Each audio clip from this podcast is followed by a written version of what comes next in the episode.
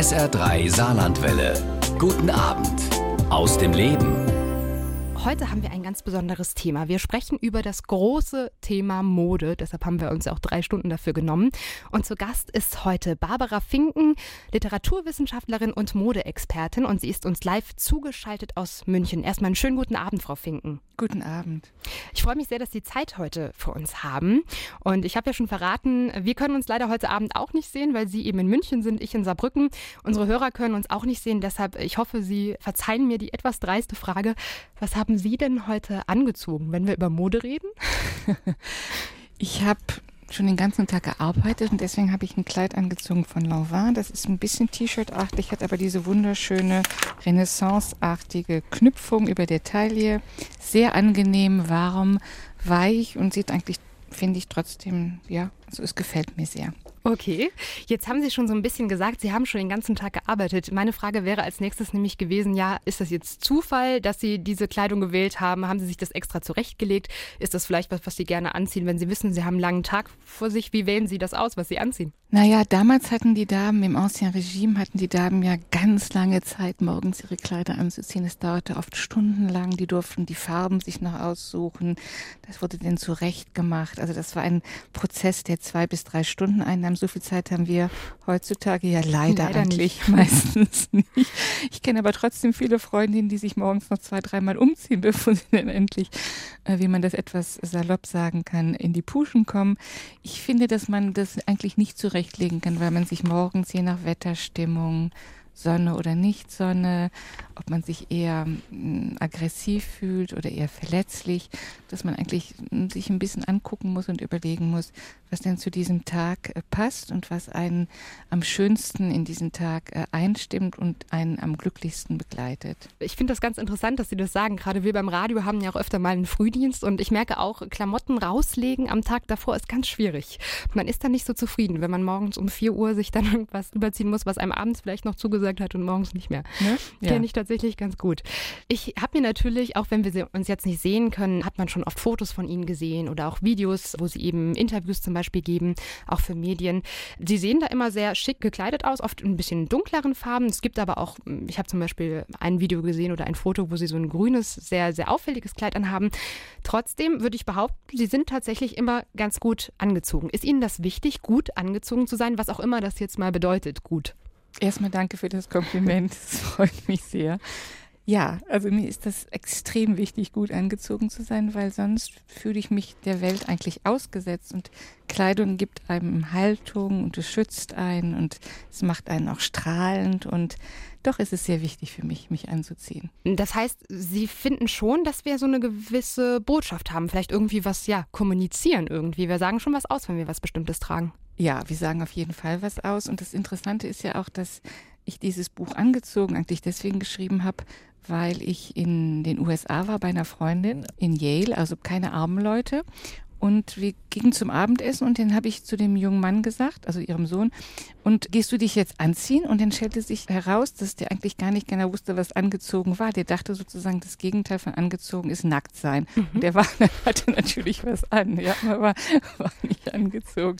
Und deswegen dachte ich, ach, das ist vielleicht mal der Moment, nochmal darüber nachzudenken, was das eigentlich heißt, äh, angezogen zu sein, nämlich nicht das Gegenteil von nackt. Und äh, ja, und dann habe ich darüber überlegt, dass es manche Leute nicht mehr wissen.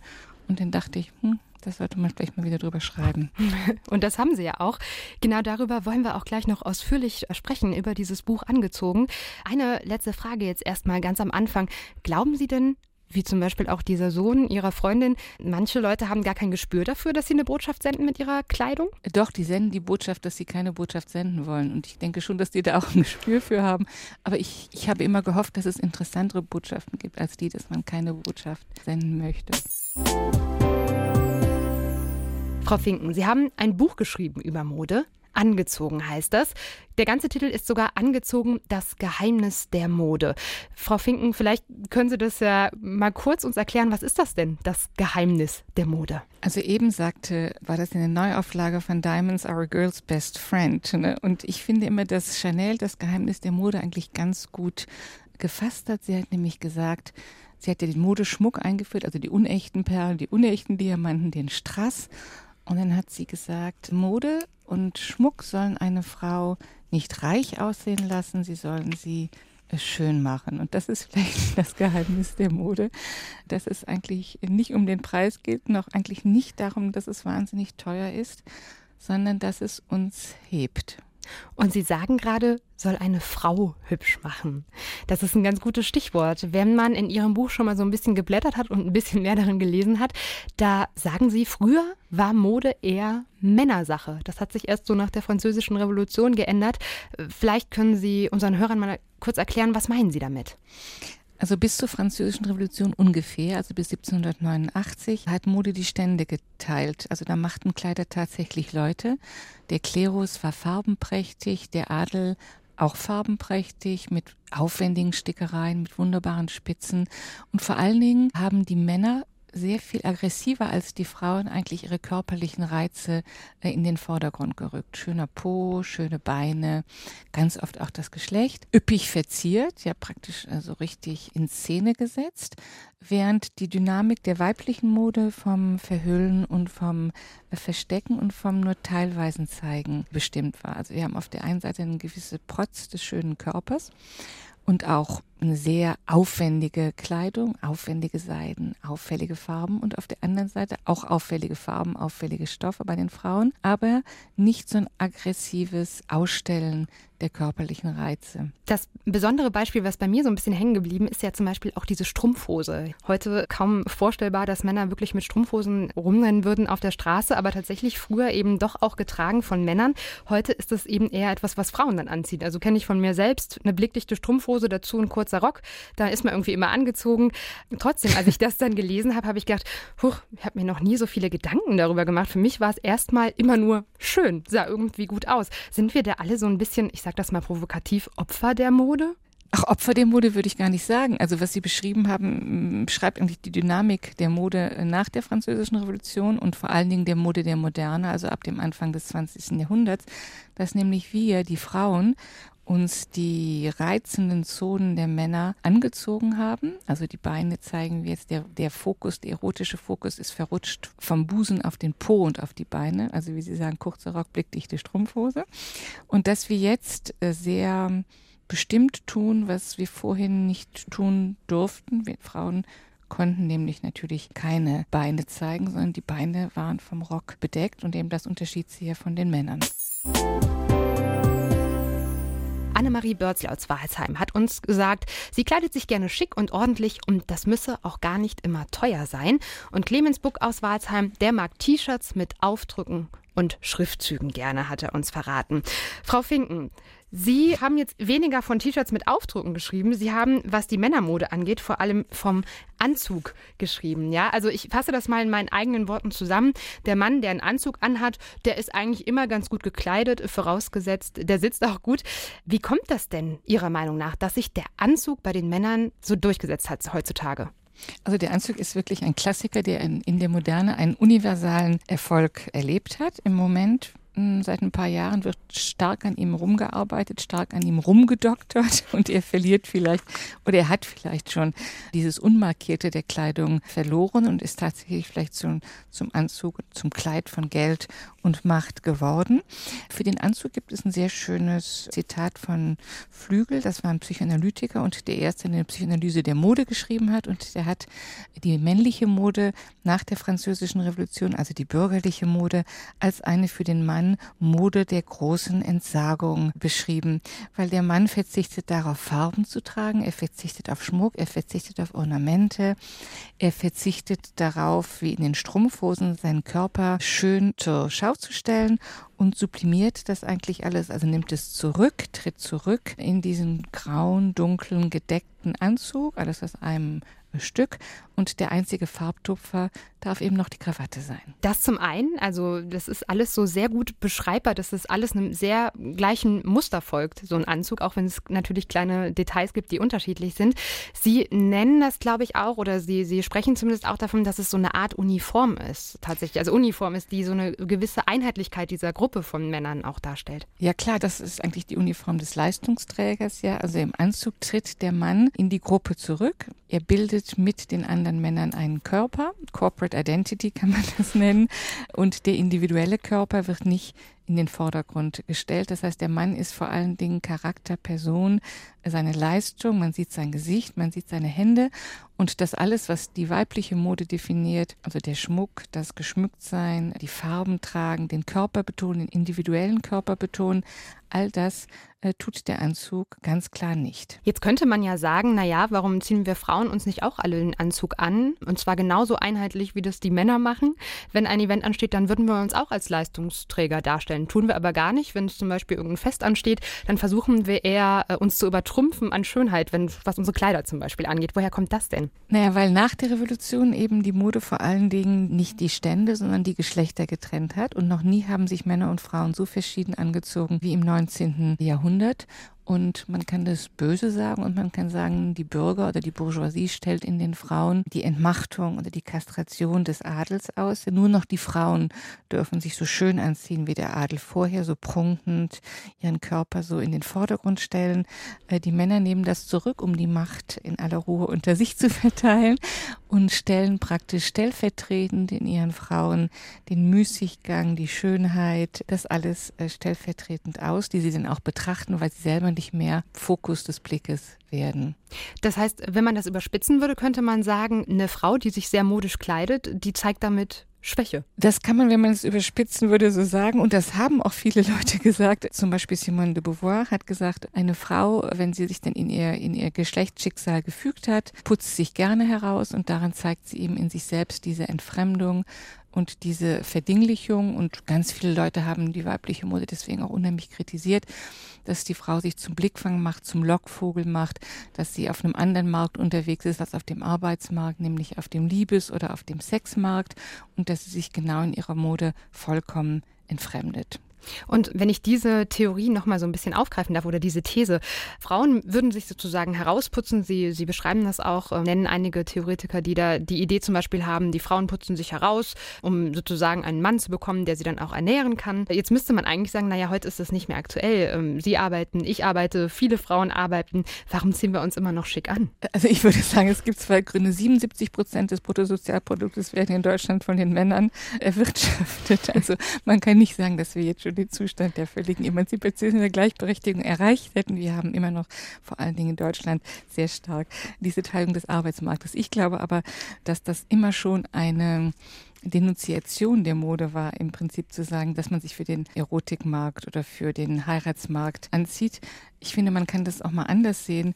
Die Männer sind im Augenblick dabei, sich weiblicher anzuziehen und in der Mode praktiziert man Lebenskunst und Lebenswissen und ein Wissen um Geschmack und Schönheit, das man eben sonst ähm, schlecht praktizieren kann. Und deswegen würde ich nicht in diese Verdammung der Mode einstimmen.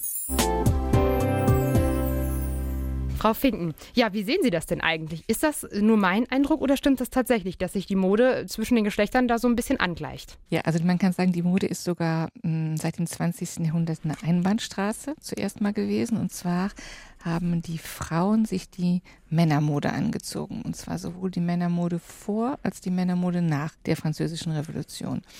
Diese Entwicklung, in der Frauen die, sich die Männermode angezogen haben, also Hosen und sogar Smoking ist ungefähr in den 70er Jahren abgeschlossen. Ja, in den 70er Jahren haben wir Hosenanzüge. Yves Saint Laurent hat den Smoking gemacht und damit ist praktisch diese Einbahnstraße, in der Frauen Männerkleider anziehen, abgeschlossen. Danach kann da irgendwie nicht mehr so besonders viel passieren. Ich würde allerdings sagen, dass das immer mit einem Twist passiert ist, nämlich ähm, insofern, als dass die Hosen von den Frauen eben doch mehr auf Körper geschnitten waren, dass die Hosenanzüge deutlich weicher fielen, dass sie den Körper mehr umschmeichelten. Und das Interessante an dem Smoking von Yves Saint Laurent war ja die Crepe de Schienenbluse darunter, unter der sich der Busen eigentlich fast wie nackt abzeichnete. Also genau diese, diesen Unterschied zwischen den Geschlechtern, dass wir bei Männern eine unmarkierte Sexualität haben und bei den Frauen eine markierte Sexualität. Dieser Unterschied ist eigentlich durch die sogenannte Unisex-Mode eher befördert als verwischt worden. Mhm, okay. Und Sie beschreiben das auch äh, ganz schön, finde ich, in einem Beispiel. Das ist sehr anschaulich im Buch. Sie sagen, wenn man sich zum Beispiel jetzt die Frau vorstellt, eine hübsche Frau, die gerade nach dem Aufstehen das Hemd ihres Partners anzieht und so ein bisschen erotisch durch die Wohnung rennt und äh, gleichzeitig der Mann, der das Negligé der Frau anhaben würde, das würde uns wahrscheinlich eher zum Lachen bringen und hat irgendwie nichts äh, von Erotik. Also man sieht wirklich, das ist, es geht eigentlich nur so in eine Richtung gerade. Ja, es geht, es geht nur in eine Richtung. Wie würden Sie das denn ähm, bewerten? Also so im ersten Moment, als ich das gelesen habe, habe ich mich ja ein bisschen erschrocken weil ich dachte, huch. Also wissen Sie, es gibt auch wieder einen Trost, ja. Also okay. es ist zwar schon wahr, dass, wir, dass die Frauen sich die Männerkleidung angeeignet haben und zum Teil ging es da auch schlicht und einfach um sowas wie Beinfreiheit. Ja, die Röcke werden immer kürzer, die Beine wurden immer sichtbarer und das hatte auch durchaus praktische Zwecke. Ja, man kann einfach auch besser Tennis spielen, wenn man einen kurzen Rock anhat, als wenn man einen langen Rock anhat. Man kann besser Skifahren, wenn man Hosen anhat und sowas. Also es gab durchaus ein praktisch funktionales Argument. Im Übrigen ist es aber so, dass wir jetzt eigentlich dabei sind, dass die Männer sich eher weiblichere Mode anziehen und dass, dass diese Einbahnstraße eigentlich jetzt einen Dreh bekommen hat und jetzt in die andere Richtung geht. Das finde ich auch ganz schön. Haben Sie so ein Beispiel für uns, wo das passiert bei den Männern? Ja, also wenn Sie zum Beispiel an die berühmten Dior-Anzüge von Sliman denken, die waren auf den Körper geschnitten die waren absolut eng anliegend. Darin konnte man auch nicht mehr sitzen, wenn man zu viel gegessen hatte. Und dann hat Sliman gesagt, das mit dem Praktischen würde ihn noch gar nicht interessieren. Ihn würde nur interessieren, wie es aussieht. Und das ist natürlich ein total ein Argument, das man nur bei weiblichen Kleidern eigentlich angewendet hat. Mittlerweile, also wenn Sie sich die letzten Kollektionen angucken, es ist natürlich immer die Frage, wie weit das Mainstream wird. Dann haben wir Anzüge, die eben nicht mehr uni sind, sondern fantastische Rosen haben. Wir haben das Spiel zwischen Durchsichtigkeit und zwischen Haut und Stoff bei Männern, was auch ein typisches Merkmal der weiblichen Mode eigentlich nur ist. Und es gibt sogar Jacques Mousse oder sowas, die haben Shorts mit Rüschen und wieder Hemden mit Rüschen und die Männer sind hier eigentlich dabei, sich gerade wieder in den Glamour des Ancien Regime zurückzubewegen und auch durchaus weibliche Schnitttechniken, auf, damit das eben wie angegossen sitzt, in ihre Mode einzuführen. Also durchaus einige Beispiele. Wer mir da auch noch ein bisschen einfällt, allerdings jetzt wieder eine Frau, da würde mich Ihre Meinung auch sehr zu interessieren. Angela Merkel. Das ist ja jetzt äh, eine Frau, die immer den relativ gleichen Stil pflegt, immer irgendwie ihr Zweiteiler, der zwar verschiedene Farben hat, aber doch immer ähnlich aussieht. Ist das auch so eine Art Anziehen im Stile zumindest der Männer? Natürlich können wir uns keinen Mann vorstellen, der tatsächlich sowas trägt wie Angela Merkel, aber sie versucht vielleicht auch dort diese, diese Uniform so ein bisschen anzulegen. Kann das sein? Ja klar, aber Frau Merkel trägt Farben. Das ist immerhin schon mal ein Moment, äh, dass die Männer in dieser Weise nicht haben. Stellen Sie sich mal einen Politiker in Pink vor oder sowas. Das wäre etwas eher in selbst ein Anzug in Knallrot, glaube ich, würde nicht richtig gut kommen. Also das ist schon noch deutlich ein Unterschied. Aber ja, Sie haben recht und dass, dass äh, Frau Merkel im, im Stil eigentlich eher auf ein Nicht-Betonen von Weiblichkeit geht, sagen wir es mal so. Das liegt sicher daran, dass wir in Deutschland auch Probleme damit haben, uns Weiblichkeit und Autorität oder Weiblichkeit und Intellektualität in einer Person vereint äh, vorzustellen. Da muss noch ein bisschen hm, passieren. Elfriede Maurer aus Merzig hat sich bei uns gemeldet und hat folgendes Zitat uns übermittelt. Schlecht angezogen zu sein ist unhöflich. Ich glaube, das kommt nicht von Elfriede Maurer, oder? das habe ich auch mal gesagt, dass es unhöflich ist, schlecht angezogen zu sein weil ich diesen Sprechakt, der viele Kleidung in der Moderne auszeichnet, nämlich dem anderen zu sagen, dass er einem eigentlich völlig egal ist und ihm sein Blick auch und dass es eigentlich nur auf die inneren Werte ankommt. Und vielleicht sollte man mal überlegen, dass es eigentlich kaum was Tiefsinnigeres gibt als die Oberfläche und dass es doch eine Form eigentlich von autistischem Narzissmus ist, wenn ich durch meine Kleider sagen muss, dass ich auf die Kleider, die ich trage, kein bisschen Wert lege. Mhm. Das heißt, es ist sozusagen auch, ja, Freibrief hört sich nicht so nett an, aber ich meine, das ist auch für uns so eine Gelegenheit, als Menschen, die sich gerne auch mal schön anziehen, zu sagen, ja, ich mach's für mich, aber ich mach's auch ein bisschen für euch. Ja klar, weil ich meine, wenn man, das ist ja unheimlich interessant, wenn man in den Straßen spazieren geht, wie die Leute sich angucken, wie sie sich darüber amüsieren, wie man angezogen ist, wie man darüber sich gegenseitig ein Äugchen zukneifen kann oder Witze macht oder dass man sich anerkennt in seinem äh, guten Geschmack. Ja, also dass man daran, dass man aneinander Gefallen findet, das ist ja ein ganz wichtiger Akt, der das öffentliche Leben zivilisiert macht, der es kultiviert macht, der es höflich macht, ja, der es einfach angenehm macht für alle. Frau Finken, Nochmal ein bisschen zurück zu dem Interesse an Mode. Das haben Sie gesagt, ist noch nicht ganz so lange her.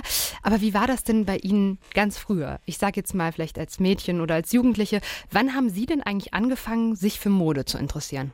Also ich bin ja große Teile meines Lebens in Mönchengladbach aufgewachsen und das ist ja nur mal eine Modestadt. Das war eine berühmte Seidenstadt, auch eine berühmte Hutstadt. Insofern war mir das in gewisser Weise an der Wiege gesungen. Meine Mutter hat Strümpfe designt, meine Tante hat mir die Kleider genäht, als ich klein war. Und ich komme also aus, wie soll ich das sagen, einer textilaffinen Gegend, einer textilaffinen Familie. Okay. Äh, gab es da manchmal auch Konflikte bei Ihnen zu Hause, wenn Sie zum Beispiel was tragen wollten, was dann die Mutter, die Tante irgendwie nicht so angemessen fand? Nö, gab es nie. okay. Meine Mutter und meine Tanten waren völlig liberal.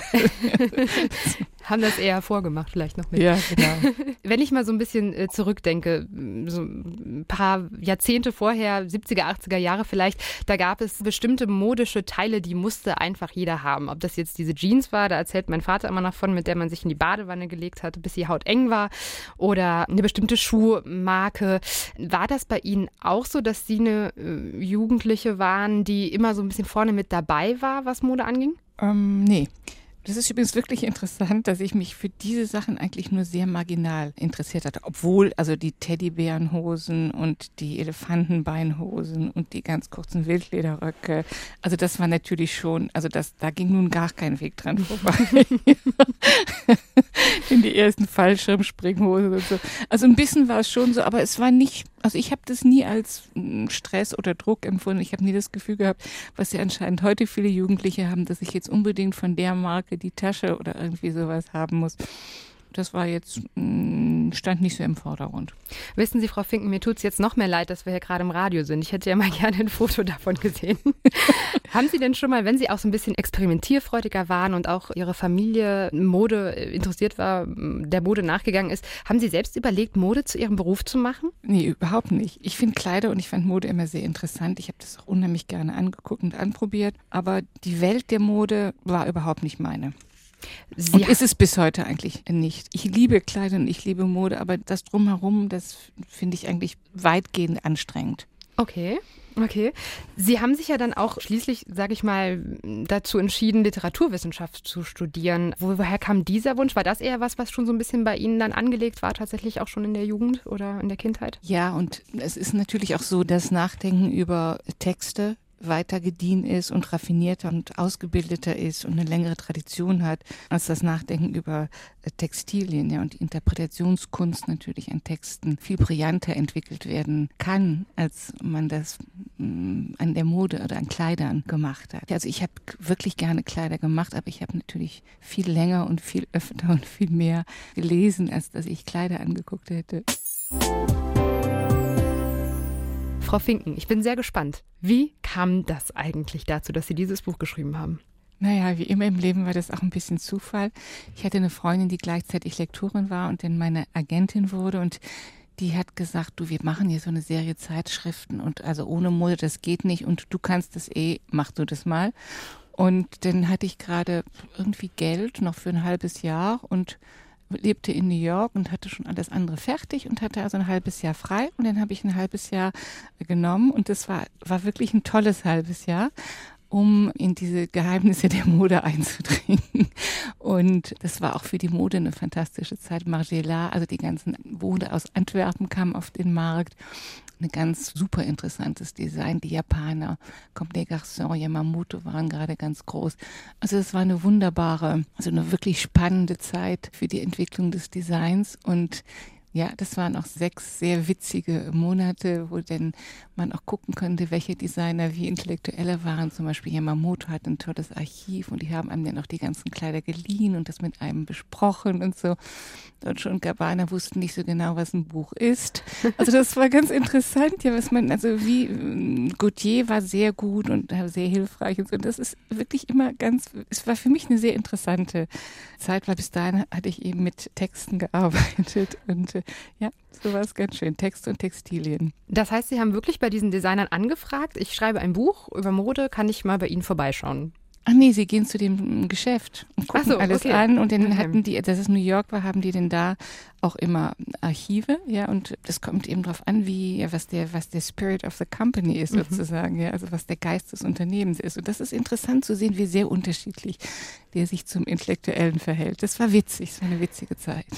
War Ihnen denn eigentlich schon klar, worauf das Buch irgendwie hinauslaufen soll? Gerade wenn man eine wissenschaftliche Arbeit schreibt, ist das ja meistens irgendwie, man hat eine klare These, man hat dann äh, auch schon so eine Idee, wie das Ergebnis tatsächlich sein soll. War Ihnen das so klar oder hat sich das auch ein bisschen während des Schreibens entwickelt? Das hat sich während des Schreibens entwickelt, aber mir war klar, dass ich hier auf einem Raubzug bin, weil die Mode gehört eigentlich in das Hoheitsgebiet der Soziologie und ich fand das immer schon wahnsinnig langweilig, dass die so als Klassenmode äh, beschrieben wurde.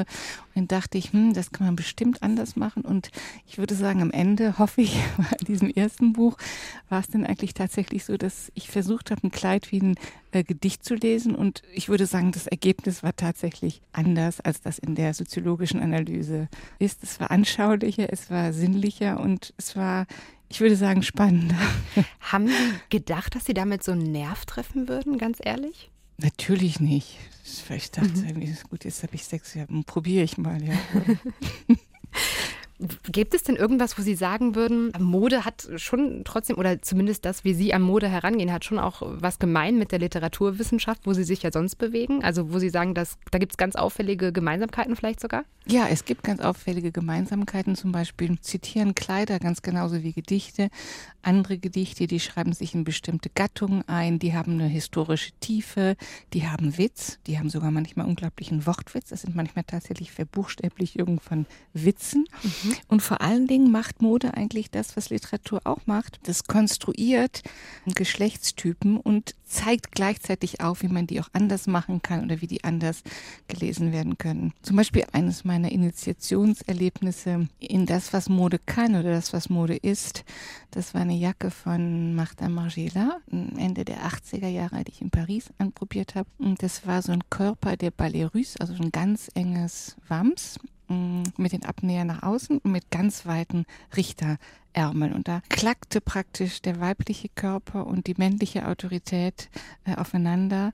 Da war noch die ganze Geschichte des, der Knöpfe, also des Schließens von Textilien eingeschrieben. Also eine unheimlich raffinierte Jacke, in der die Zeit eingeht, die Zeit des Abschabens, die Zeit des Verbrauches, die Zeit aber auch der technischen Entwicklung. Ja. Und Insofern finde ich bis heute, gute Kleider haben was vollkommen Faszinierendes. Das sind Zeitreisen wie Gedichte auch oder wie, wie Romane auch. Und ich finde, es ist auch wichtig, dass man denen gerecht wird in ihrer Schönheit, in ihrem Raffinement, in ihrem Witz. Frau Finken, was ich mich gefragt habe, Sie haben ein Buch geschrieben, eben über Mode angezogen heißt das. Glauben Sie, Sie haben eben schon gesagt, naja, die Modewelt, vor allem diese Glamour-Welt ist vielleicht nicht so ganz Ihre Welt. Glauben Sie, man hat dieses Buch angezogen auch ein bisschen ernster genommen, weil Sie als Professorin der Literaturwissenschaft darüber geschrieben haben, über Mode? Hm. Interessante Frage. Das habe ich noch nie überlegt, muss ich Ihnen sagen. Also ich fand dieses Lied übrigens A Dedicated Follower of Fashion eben so wahnsinnig hübsch, weil das eigentlich dieses Dandy, dieses englische Dandy-eske, äh, dieses extravagante und extrovertierte in der Mode, was es ja wahrscheinlich in England am schönsten gibt, in London am schönsten gibt, Leicester Square und Regent Street, das fand ich auch so hübsch. Also dieses, ja, also das Dandy-eske und das, das Dandy-eske finde ich natürlich sehr attraktiv, ja, aber mh, mm, ja, so würde ich das mal sagen. Ich weiß nicht, ob die Autorität dazu genutzt hat, das weiß ich nicht genau. Ich würde sagen, das Know-how, das ich dazu gehabt habe, das lag sicherlich auch daran, dass ich eben sehr viel Literatur interpretiert habe in meinem Leben. Okay, aber vielleicht komme ich dann nochmal auf London zurück. Ja. Denn das ist tatsächlich auch eine Frage, die ich mich sehr gefragt habe. Ähm, ich habe das eben schon so ein bisschen angekündigt. Also Sie waren in Yale, waren Gastprofessorin in Paris, in Chicago und auch in New York. Verändert das den Blick auf Mode auch, wenn man eben in verschiedenen Ländern ist und dort natürlich auch verschiedene Menschen sieht, die, die verschiedene Dinge tragen? Ja, auf jeden Fall. Also die Mode ist auf jeden Fall eine kosmopolitische Disziplin, wenn man das so sagen kann. Und sie blüht eigentlich nur in den großen Metropolen. Verschiedene Städte haben extrem verschiedene Stile. New York sieht ganz anders aus als Paris und Paris sieht ganz anders aus als Mailand. Und Mailand sieht ganz anders aus als London und am interessantesten von allen sah eine lange Zeit lang Antwerpen aus, was ja völlig mhm. absurd ist. Ja, aber kein Mensch würde ja denken, dass irgendjemand aus Belgien Mode machen kann. Das war ja schon David schlechthin. Und mittlerweile sind aus dieser Modeschule eben ja, vielleicht im, seit langer Zeit die interessantesten Designer hervorgegangen. Insofern sorgt die Mode auch immer wieder doch für wirklich riesige Überraschungen und das ist ja auch das Schöne an ihr. Ich habe auch so ein bisschen das Gefühl bekommen, dass sie genau das auch reizt an der Mode, dass sie sich vielleicht nochmal neu erfindet, dass sie doch wieder dieses überraschende Moment hat und dass sie auch ein bisschen danach suchen immer. Ja, unbedingt. Ich versuche immer zu gucken, was los ist und wo das passiert, weil ich das eben wirklich eine sehr, ich finde das nicht nur reizvoll und das ist auch nicht nur der Sinn äh, der Neugier, Neugierde, sondern ich finde das wirklich intellektuell äh, spannend und stimulierend und im Moment oder seit längerer Zeit sagen ja schon alle Leute, die Mode ist tot und sie hat sich selbst kannibalisiert und es passiert überhaupt nichts Interessantes mehr. Und so schwarz würde ich das nicht sehen. Aber ich würde schon sagen, dass wir wirklich große Jahre des Aufbruchs und große Jahre einer irgendwie fantastischen Mode hatten. Ende der 80er, Anfang der 90er Jahre. Okay, über diese Zeit und auch die Entwicklung der Mode möchte ich auch noch später mit Ihnen sprechen. Ich bleibe noch mal ganz kurz bei diesen Orten, die Sie gesehen haben. Ich kenne das von mir selbst, wenn ich verreise. Ich bin zwei Wochen in einem Land und Dinge, die ich davor für untragbar gehalten habe, finde ich plötzlich vollkommen legitim, kaufe mir die auch. Und wenn ich zurück in Deutschland bin, denke ich, Herr Gott, das kannst du doch nicht anziehen. Jetzt waren Sie ja sehr viel unterwegs unterwegs. Wie ging das Ihnen denn? Haben Sie sich an anderen Orten auch anders angezogen tatsächlich? Haben Sie das gemerkt? Also natürlich, glaube ich, passt man sich wie ein Chamäleon an seine Umgebung an. Auf der anderen Seite resistiert man ihr aber auch. Und man resistiert ihr oder man widersetzt sich ihr, wenn man den Stil da zum Beispiel hässlich oder schlecht oder No-Style findet. Ja. Und dann kommt man auf seine Stilerziehung zurück. Wenn man den Stil aber schön und interessant findet, sagen wir mal, Sie fahren nach Mailand, alle Leute wunderschön und interessant angezogen, dann, glaube ich, passt passt man sich dem eher an. Sagen wir mal, Sie fahren auf den amerikanischen Campus nach Chicago, dann denken Sie um Gottes Willen, how to be Parisian wherever you are. Und dann erinnern Sie sich praktisch an die französische Eleganz und versuchen und widersetzen sich dem. Ja, also machen sozusagen eine Gegenbewegung zu diesem an, dort angesagten Stil. Okay, das beruhigt mich ein bisschen, dass Sie das sagen mit dieser Gegenbewegung, denn ich habe manchmal dann doch auch mich selbst sehr hinterfragen müssen. Ich dachte, habe ich eigentlich keine neutrale eigene Meinung dazu, was ich wirklich schön finde? Sind wir wirklich alle so beeinflussbar? Aber vielleicht auch, weil Mode dann doch ein bisschen mehr ist als einfach nur Kleider, die wir anziehen. Ne? Man, man sagt ja wirklich auch ja. tatsächlich was damit aus, wo man gerade ist, was Ach, man wissen anzieht. Sie, Mode, glaube ich, ist eigentlich wie eine Sprache. Sie müssen die lernen und wenn Sie die können, können Sie darin durchaus einen eigenen Stil entwickeln, aber eine Sprache können Sie nicht neue finden. Insofern werden sie da reingeboren und in ihre Kleider werden sie in gewisser Weise auch reingeboren. Sie können die denn bloß eben ihren eigenen Stil, wie in der Sprache ja auch, jeder hat einen anderen Sprachstil, ihren eigenen Stil darin entwickeln. Das ist ein ganz schönes Bild, denn wenn ich jetzt wieder an die anderen Länder denke, die dann auch eine andere Sprache haben, vielleicht habe ich ja verschiedene Stile, die immer so ein bisschen passen, je nachdem, wo der Ort gerade ist, an dem ich mich befinde. Genau. sie sprechen in deren Sprache. Genau. Frau Finken, Sie haben eben was Spannendes gesagt, da habe ich Sie unterbrochen. Sie haben gesagt, die Mode der 80er und der 90er Jahre, die war so besonders. Das würde ich doch jetzt noch mal gerne wissen. Warum war die denn so besonders? Naja, erstmal war da die, die große japanische Moderevolution, die im Prinzip das Verhältnis von Kleid und Körper völlig verändert hat und die unsere Paradigma der Schönheit total verändert hat und die auch Comme des Garçons, das hört man ja schon im Titel, das Verhältnis der Geschlechter nochmal ganz auf den Kopf gestellt hat. Also eine wirklich Anti-Ästhetik erfunden hat, die wirklich irgendwie berückend war.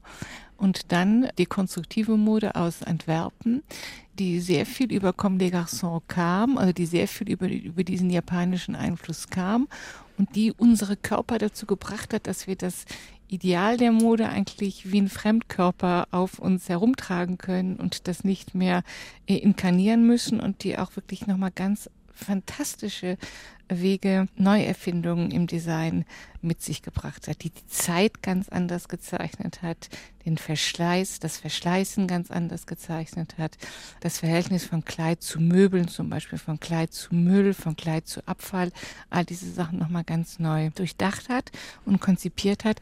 Und das war natürlich sehr aufregend. Und warum glauben Sie, sind diese Zeiten so ein bisschen vorbei? Gibt es heute nicht mehr solche aufregenden ja, Erfindungen oder so eine aufregende Modekunst? Im Moment ist die Mode in einer etwas schwierigen Umbruchphase. Zum einen leidet sie unter dieser Selbstkannibalisierung, dass man eigentlich gar nicht genau weiß, ob es noch Mode gibt, weil die Mode hing ja davon ab, dass es jedes Jahr zwei und in maximal vier Kollektionen gibt. Und jetzt ist dieses Saisonale der Mode eigentlich zerstört, dadurch, dass also die viel zu billig produziert wird und viel zu ausbeuterisch produziert wird und alle vier, sechs Wochen sich die ganzen Kollektionen erneuern. Das ist natürlich ein Raubbau an der Idee der Designer. Es ist ein Raubbau an dem Können der Ateliers und es hat außerdem dazu geführt, dass ja die, die europäische Textilkunst also das Know-how, was ja unglaublich ist im Textil, einfach vom Handwerk her, dass das auch eigentlich verfallen ist. Ein gutes Beispiel Krefeld und München-Gladbach, anderes Beispiel Lyon natürlich. Das Einzige, wo sich das in Europa noch gehalten hat, ist, glaube ich, witzigerweise in St. Gallen äh, in der Schweiz, was immer noch eine großartige Textilindustrie hat. Wie ist das denn bei Ihnen tatsächlich, wenn Sie zum Beispiel Kleider, womit ich jetzt Klamotten generell meine oder Schuhe kaufen, passiert das öfter mal, einfach weil Sie gerade Lust haben und was Schönes entdecken oder ist das schon auch immer so was Besonderes noch? Ich vermute mal, Sie werden jetzt nicht die niedrigpreisigsten Klamotten kaufen, aber trotzdem, wie ist das bei Ihnen? Wie gehen Sie damit um? Ist das was Besonderes, wenn Sie Mode kaufen? Ja, ich finde zum Beispiel Secondhand-Läden ganz fantastisch und gehe wirklich gerne in Secondhand-Läden. Habe damit auch überhaupt keine Schwierigkeiten. Diese Fast Fashion, das mache ich nie und das würde ich auch nie machen, weil ich glaube auch einfach daran, dass es sowas wie Schneiderkunst gibt, dass es sowas wie Textilkunst gibt, dass das Zeit, Arbeit, Intelligenz, Können, Know-how verlangt und dass ich das nicht angemessen finde, wenn das so verschleudert wird und wenn das so mit der heißen Nadel und auch unter so hässlichen Bedingungen für die Leute, die das herstellen, das finde ich nicht angemessen. Und das Problem ist ja auch, dass wir heute zu wenig Geld für Mode ausgeben, wie wir auch zu wenig Geld für Essen ausgeben. Deswegen glaube ich, brauchen wir dringend sowas wie Slow Food, das haben wir, und wir brauchen sowas wie Slow Fashion. Und ich glaube, dass das auch bald kommen wird. Das heißt in eben Lieblingsstück oder das heißt in irgendwas anderes. Diese Vorstellung, dass man um des Kicks des Kaufens willen kauft, die finde ich nicht tragbar. Wie ist es denn bei Ihnen tatsächlich zu Hause? Besitzen Sie denn viele Kleider oder Schuhe oder misten Sie da regelmäßig aus? Wie ist das bei Ihnen zu Hause? Ach nee, ich bin ja ein fanatischer Sammler. ich habe riesengroße Kleiderschränke. Die sind auch zum Bersten voll und das lasse ich auch meistens drin hängen und ich bin nicht so gut im Ausmisten. Na gut, muss ja auch nicht sein. Kommt ja ich immer. Ich kann mich auch so schlecht trennen, weil ich mag die irgendwie so gerne und dann denke ich, ach nee, das gefällt dir jetzt aber noch so gut und nein, das behalte ich jetzt.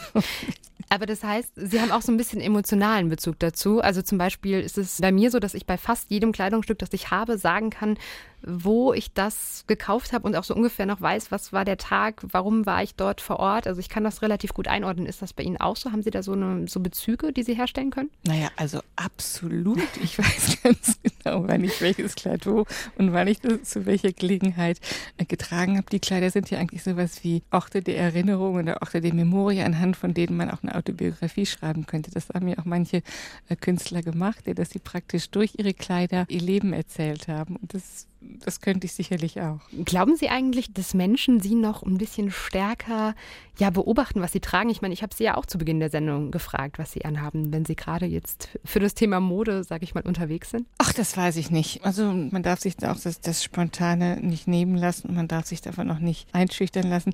Ich habe gemerkt, ich war jetzt in letzter Zeit eben ziemlich oft in Paris und das ist eine Sache, die einem schon ganz stark auffällt, dass die Leute sich gegenseitig so unheimlich, lieben das, wenn man schön angezogen ist oder wenn man witzig angezogen ist. Und dann achtet man unheimlich drauf. Man tauscht darüber Blicke, man tauscht darüber Lächeln, man redet sehr viel darüber, man macht sich darüber sehr viel Komplimente. Und das zum Beispiel finde ich eigentlich einen wunderschönen Zustand, der mich immer in sehr gute Laune versetzt. Frau Finken, ich habe das eben schon angedeutet. Man hört das oft, dass modischen Menschen oft vorgeworfen wird, sie seien irgendwie oberflächlich. Haben Sie irgendwie eine Erklärung dafür, woher das kommt? Können nur ganz oberflächliche Menschen sagen. es gibt eigentlich nichts, wie Oscar Wilde so schön gesagt hat, tiefsinnigeres als die Oberfläche.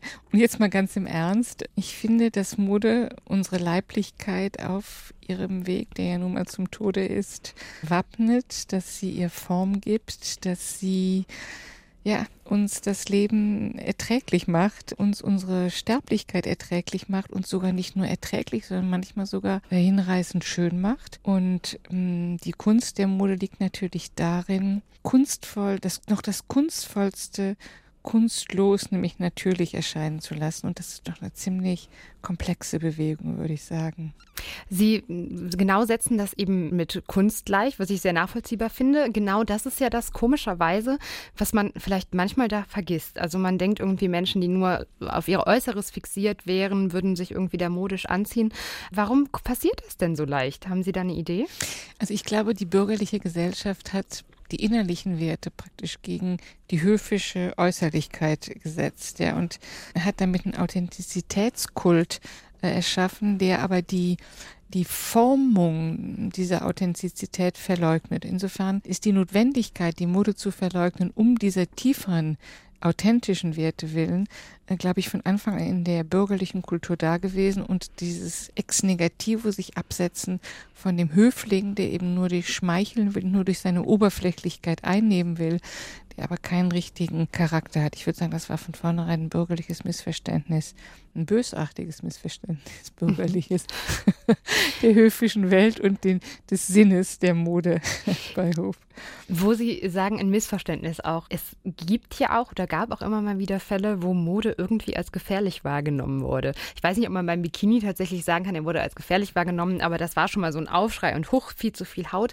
Also irgendwas tut es ja dann doch mit uns und rührt uns da doch tief im Innern an. Das schafft Mode dann irgendwie schon, ne? Ja, also es ist schon interessant, dass eigentlich über wenig Sachen so viel Gesetze erlassen worden sind, wie über die Kleider, die man tragen darf oder nicht tragen darf.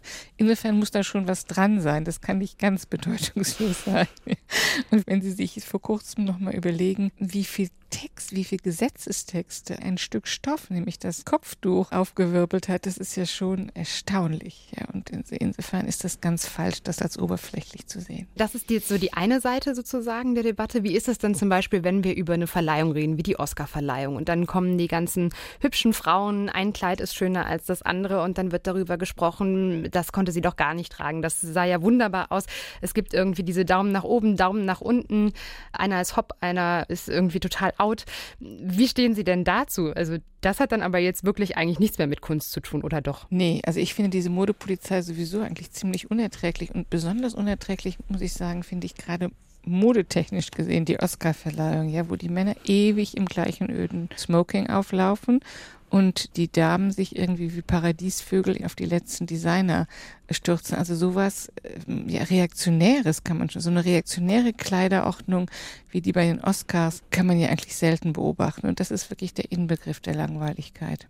Das heißt, für Sie bedeutet Mode eher sowas, was eben auch was von Freiheit hat. Ne? Ich drücke mich selbst aus, ich entscheide selbst, wie ich. Ja, auch was will, von Subversion hat. Ich meine, ich kann ja nicht immer nur alles bestätigen, ja? also wie das ist, wie die Geschlechterordnung ist, wie die Klassenordnung ist. Ich meine, die Mode kommt ja heute ganz stark natürlich aus den äh, Subkulturen und die Subkulturen subvertieren ja eben gerade die Standards, die durch die Kleiderordnung gesetzt wird. Und, und in, insofern ist Mode, wenn sie interessant ist, hat immer was auch was Unterlaufendes und ein bisschen was Zersetzendes, was Queeres, was Schräges, was, ja, also was, was eben gegen diesen, gegen die Normierung, gegen die Doxa, äh, gegen das einfach nur richtig angezogen sein, wie ein Mann, wie eine Frau, die sich dagegen entwickelt hat. Frau Finken, bisher haben wir immer so ein bisschen, ja, ich sag mal, diese kunstvolle Sicht, auch diese freiheitliche Sicht von Mode sehr betrachtet. Mode kann aber natürlich auch was anderes sein. Ich meine, da steckt eine Industrie dahinter. Menschen wollen damit daran Geld verdienen. Das haben Sie eben auch schon gesagt, dass es so eine Art, ja, so eine Fastfood-Mode gibt sozusagen. Allerdings versucht Mode ja auch uns so ein bisschen manchmal vielleicht zu manipulieren oder diese Industrie, die dahinter steckt. Sie will uns sagen, das ist modern, kauft das bitte alle. Oder sehen Sie das anders? Nee, es ist ja ganz klar, dass es in, in der letzten Zeit zu einer extremen Konzentration auf den Namen des Designers gekommen ist. Und es ist ja eigentlich auch was ganz Gutes daran, dass ein Name ein gewisses Gewicht erreicht, sagen wir Chanel oder sagen wir Dior oder sagen wir jetzt mal, um die ganz großen Namen zu nennen, Yves Saint Laurent oder so, weil das für eine bestimmte Intelligenz, für eine bestimmte Qualität, für das Savoir-faire, für das je ne sais quoi, für ganz viele ästhetische Werte ja eigentlich auch steht die auch sehr verschieden sein können und weil diese Designer ja auch ursprünglich eine Philosophie hatten oder eine, ja, Philosophie jetzt in, eine of, in einem weitesten Sinn des Wortes, ja, also eine Vorstellung davon, was eine Frau ist, was ein Mann ist, wie Mode funktioniert und wie Mode zwischen den Klassen funktioniert und so. Und ähm, dann ist es aber im Sinne der Kapitalkonzentration dazu gekommen, dass sich eigentlich das Label oder der Name, der Fetisch, die Grief eigentlich fast wie abgelöst hat von dem Produkt und wir jetzt äh, auf den Namen gehen und schon lange nicht mehr den Namen als eine Garantie für eine bestimmte ästhetische und also handwerkliche Qualität mehr äh, betrachten. Und das schlägt sich dann auch daran nieder, dass zum Beispiel die Leute ja ihren Namen verkaufen. Die großen Konzerne alle interessanten Namen, nehmen wir jetzt nur mal als Beispiel äh, Gilzande oder so, Margiela, alle aufkaufen. Und das ist natürlich eine im Prinzip fatale Entwicklung auf dem Markt. Das ist diese eine Sache. Wenn wir jetzt mal weggehen von diesen Modeschöpfern, von Designern oder eben von großen Marken, dann gibt es auch noch dieses äh, Schönheitsideal, das Mode auch ein bisschen aufdrücken will. Ich erinnere an diese Size Zero äh, Hosen, die irgendwann mal anscheinend sehr beliebt waren in den USA, wo man irgendwie ganz, ganz schlank sein musste. Auch das macht Mode ja, dass sie eben so ein, ja, so ein Schönheitsideal versucht äh, vorzugeben. Wie bewerten Sie das? Also ich glaube, dass Sie haben schon in gewisser Weise recht. Diese ganz großen, alle blond, alle mit weiten Backenknochen, diese Modelmode, die kann man jetzt auch äh, irgendwie unterdurchschnittlich finden oder denn die Drogenmode, ja, wo alle ausgezehrt waren, wo alle aussahen, als wenn sie gerade vom letzten Herointrip zurückgekommen wären.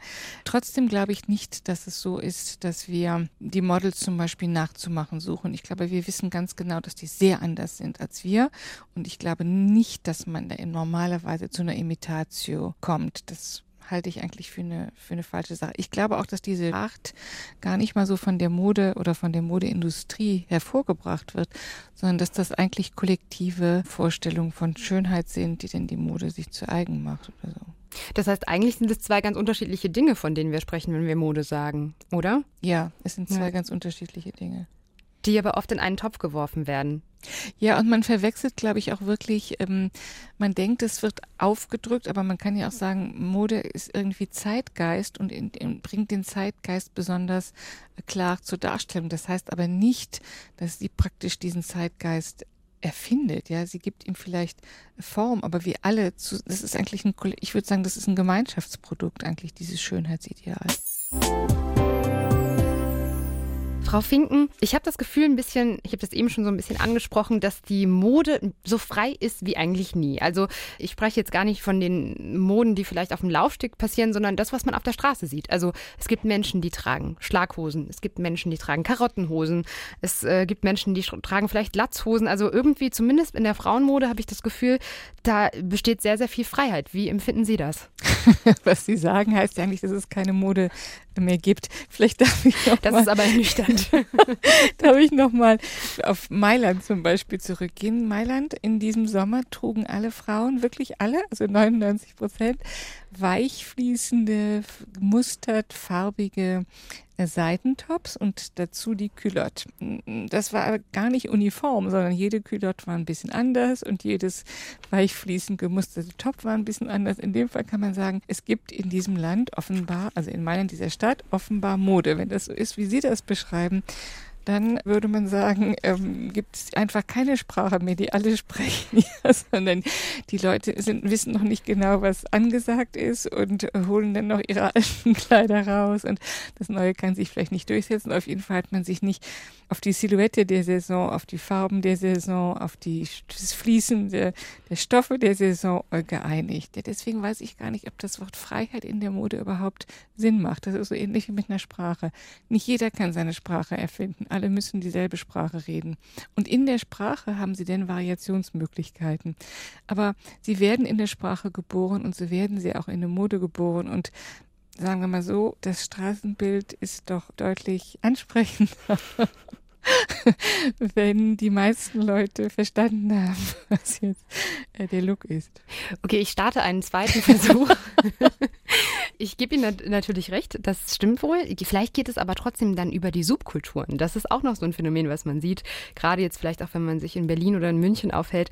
Da gibt es ja dann doch auch wieder viele Menschen, die sich sehr ähnlich aussehen, aber es gibt viele verschiedene Gruppen von Menschen, die sich sehr ähnlich aussehen. Ob das jetzt so dieser Typ Berliner Hipster ist oder mhm. vielleicht so ein ja, so ein Emo-Kid, sag ich mal, so ein bisschen Gothic-Stil, mhm. sehr schwarz gekleidet, sehr dunkel. Oder ob es dann der Wirtschaftsstudent ist, der irgendwie ein Polohemd anhat. Das sind natürlich jetzt alles sehr stark überzeichnete Klischees, aber in Subkulturen. Falsch ist es aber nicht. Also ich meine, man kann sagen, dass die Mode eigentlich generell, und das ist, glaube ich, wirklich der Fall, eine Travestie ist. Das ist also eine Verkleidung, die zum Beispiel vom weiblichen zum männlichen, vom armen zum reichen, vom ausgegrenzten zum absoluten Mainstream. Also das geht eigentlich immer, man zieht sich immer als was anderes an. Ja, wenn man Frau ist als Mann, wenn man reich ist als arm und so weiter. Und die Dynamik aus der Mode kommt eigentlich aus diesem Crossdressing zwischen den Klassen, zwischen den Schichten und zwischen den äh, Geschlechtern. Und daraus kommt, die, kommt auch die Bewegung. Und von da aus kann man auch vielleicht das Gesetz der Mode ableiten, wenn man analysiert hat, wie diese Gesetzmäßigkeiten durch diese, ja, ich nenne das mal Travestie, also durch dieses Crossdressing, Queering, wie immer man das sagen will, dass die daraus entstehen. Wie gibt es das denn? Also von Frauen zu Männern verstehe ich das sehr wohl, aber Klassenunterschiede, das ist natürlich heutzutage ähm, nicht, dass es nicht auch eine Unters Unterschiede gibt zwischen den Menschen innerhalb einer Gesellschaft, aber haben Sie so ein Beispiel, wo man das tatsächlich sieht? Ja, zum Beispiel Chanel hat die ersten Hosen, die sie gemacht hat, von den Matrosen eigentlich übernommen. Ganz viele Sachen, die wir heute als Klassiker haben, zum Beispiel der Trenchcoat oder die Stiefel, die bis übers Knie gehen oder hm, das Bomberjacket, sind alles Sachen, die kommen eigentlich von den männlichen Kriegskleidern. Also hier ist der Krieg der Vater aller Dinge. Da haben wir auch äh, Frieden, Krieg. Ja, das heißt, wir eignen uns immer etwas an, wir stehlen, wir zitieren, wir wie immer, was eigentlich nicht aus der Schicht, also nicht aus der Sphäre kommt, die die unsrige ist, die nicht aus unserem Geschlecht kommt, die nicht aus unserer Klasse kommt. Jeans ist natürlich das berühmteste Beispiel, das waren Arbeiterhosen hm, in Kalifornien, irgendwie Denim gemacht. Und, und so reist die Mode und so reist sie zwischen den Klassen, zwischen den äh, Geschlechtern und auch zwischen den Zeiten. Glauben Sie, Sie haben ja eben gesagt, so, so, eine, so eine Hochzeit war sozusagen die 80er, 90er, die Mode dieser Zeit. Ist denn jetzt schon zu viel ausprobiert worden? Findet man nichts mehr? Nein, doch, doch. Es wird auch, man muss einfach nur noch mal genau hingucken und äh, sich jetzt nicht von diesem neuen Fetischismus der Namen da irgendwie verblenden lassen und ein bisschen geduldig sein und neue Talente aufspüren und natürlich gibt es die auch noch. Und natürlich gibt es auch eine Dynamik. Und wie gesagt, diese neue Dynamik, die haben wir ja schon am Anfang diskutiert, dass jetzt nämlich die, die Männermode sich eigentlich wieder den, die Üppigkeit und das Ausgestellte, was denn lange als weibisch verschrien war, was aber Teil der höfischen Mode war, wieder ganz stark aneignet. Frau Finken, haben Sie irgendeine Idee, wie sich ähm, die Mode weiterentwickeln wird? Wird sie nochmal so, so diese Form finden? Wird sie vielleicht ein bisschen uniformer? Wird sie wieder so ein bisschen freier? Was glauben Sie? Das ist natürlich eine schwierige Frage. Ich bin ja keine Wahrsagerin und deswegen kann ich nicht so in die Zukunftskugeln gucken.